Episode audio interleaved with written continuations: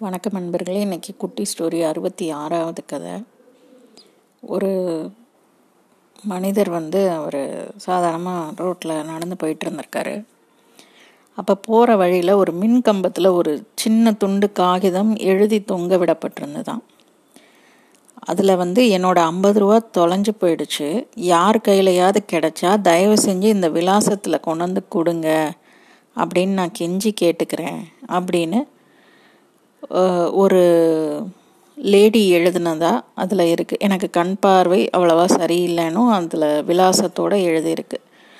அந்த பேப்பரில் அதனால் இவர் இந்த மனுஷன் வந்து அவருக்கும் அன்றைக்கி பொழுது போல் சரி பார்ப்போம் பக்கத்தில் நம்ம போகிற வழியில் தான் இந்த விலாசம் இருக்குது வேணால் கேட்டு பார்த்துட்டு அப்படியே போய் போய் பார்ப்போம் அப்படின்னு சொல்லிட்டு இவர் குறுக்கு வழியில் அந்த பக்கமாக வந்தவரை கிட்ட வழியை கேட்டிருக்காரு. அவரும் சரியான வழி சொல்லி ஒரு பழைய வீடு இருக்கும்.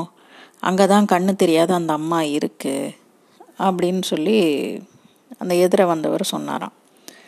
இவரும் அது மாதிரி அந்த விலாசத்தை நோக்கி போயிட்டாரு. அங்கே போய் பார்த்தா ஒரு சின்ன கீத்து கொட்டகை அது ஒரு நாள் மழை கூட தாங்காத அளவுக்கு ரொம்ப மோசமாக இருந்திருக்கு. அங்கே ஒரு அம்மா வந்து எலும்பும் தோளுமாக கண் குழி விழுந்து ரொம்ப வயசானவங்க அங்கே இருந்திருக்காங்க. இவங்க இவரோட காலடி சத்தம் கேட்டோன்னே யாருப்பா? அப்படின்னு கேட்டிருக்காங்க. எனக்கு இந்த வழியை நான் வந்தேன். அப்போ ஒரு ஐம்பது ரூபா கீழே விழுந்து கிடந்துச்சு. அதை உங்கள்கிட்ட தரலான்னு தான் வந்தேன் அப்படின்னு சொன்னாராம். உடனே அந்த அம்மா சொல்லியிருக்காங்க தம்பி ரெண்டு நாளாக கிட்டத்தட்ட முப்பது முப்பத்தஞ்சு பேர் வந்து ஐம்பது ரூபா கீழே விழுந்து கிடந்துச்சின்னு சொல்லி என்கிட்ட கொடுத்துட்டு போகிறாங்க அந்த கடிதம் வந்து நான் எழுதலை.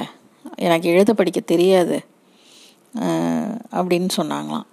இவர் வந்து பரவாயில்லம்மா நீங்கள் வச்சுக்கோங்க அப்படின்னு சொல்லி அந்த ரூபாயை கொடுத்துட்டு கிளம்புனாராம். அப்போ தம்பி நீ போகும்போது அந்த மின்கம்பத்தில் இருக்கிற அந்த கடிதத்தை வந்து மறக்காமல் கிழிச்சு போட்டுட்டு போயிருப்பா. அப்படின்னு அந்த அம்மா சொல்லியிருந்திருக்காங்க. இவரும் சரி சரின்னு சொல்லிட்டு கிளம்பிட்டாரு. ஆனால் இவர் மனசுலையும் ஓடுது. இந்த மாதிரி நம்மக்கிட்ட சொன்ன மாதிரி தானே எல்லாருக்கிட்டையும் சொல்லியிருப்பாங்க இவங்க. ஆனால் யாருக்குமே கிழிக்கிறதுக்கு மனசு வரல. நான் மட்டும் எப்படி அந்த கடிதத்தை கிழிச்சு போட போகிறேன் கண்டிப்பாக கிழிக்க போகிறதில்ல எவ்வளவோ பேருக்கு நல்லது செய்யணுங்கிற எண்ணம் இருக்குது இவங்களுக்காக இப்படி ஒரு கடிதம் எழுதி வச்ச அந்த நல்ல மனுஷனோட மனசு வந்து உண்மையிலே நம்ம பாராட்டணும்.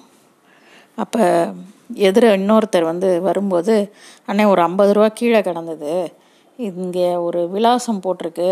அந்த அம்மாவை தேடிக்கிட்டு இருக்கேன். அந்த வீடு உங்களுக்கு தெரியுமான்னு கேட்டாராம்.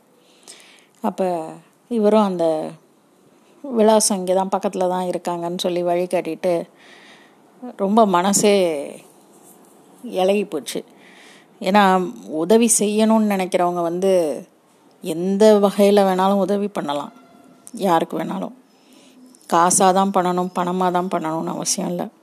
மனிதநேகம் சாகலை அப்படிங்கிறதுக்கு இது ஒரு உதாரணம். நன்றி.